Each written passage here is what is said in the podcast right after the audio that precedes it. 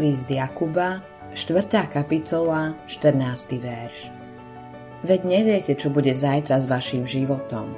Ste para, ktorá sa nakrátko ukáže a potom zmizne. Niekedy je ťažké pochopiť, prečo musíme trpieť. Nezdá sa nám to spravodlivé. Pýtame sa, prečo tým prechádzam ja, keď iní ľudia nie? Možno ste si už niekedy pomysleli. Prečo nežijem v manželstve, keď všetci moji priatelia žijú?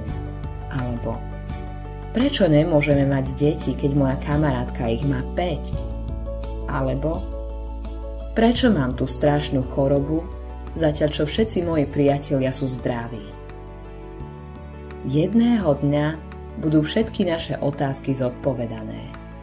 Jedného dňa Boh v nebi obnoví to, čo sme v tomto živote stratili. Biblia sľubuje obnovu pre ľudí, ktorí trpeli. Keď hovoríme o veľkých mužoch a ženách viery, o ľuďoch, ktorí zmenili svet, v liste Židom 11. kapitole 35.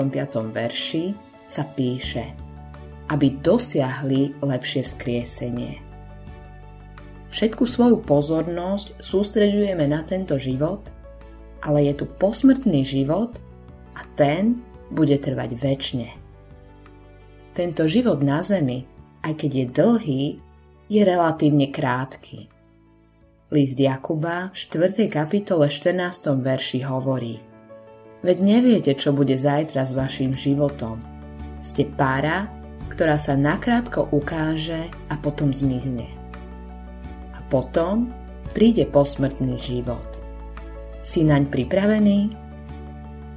Keby si dnes zomrel, išiel by si do neba?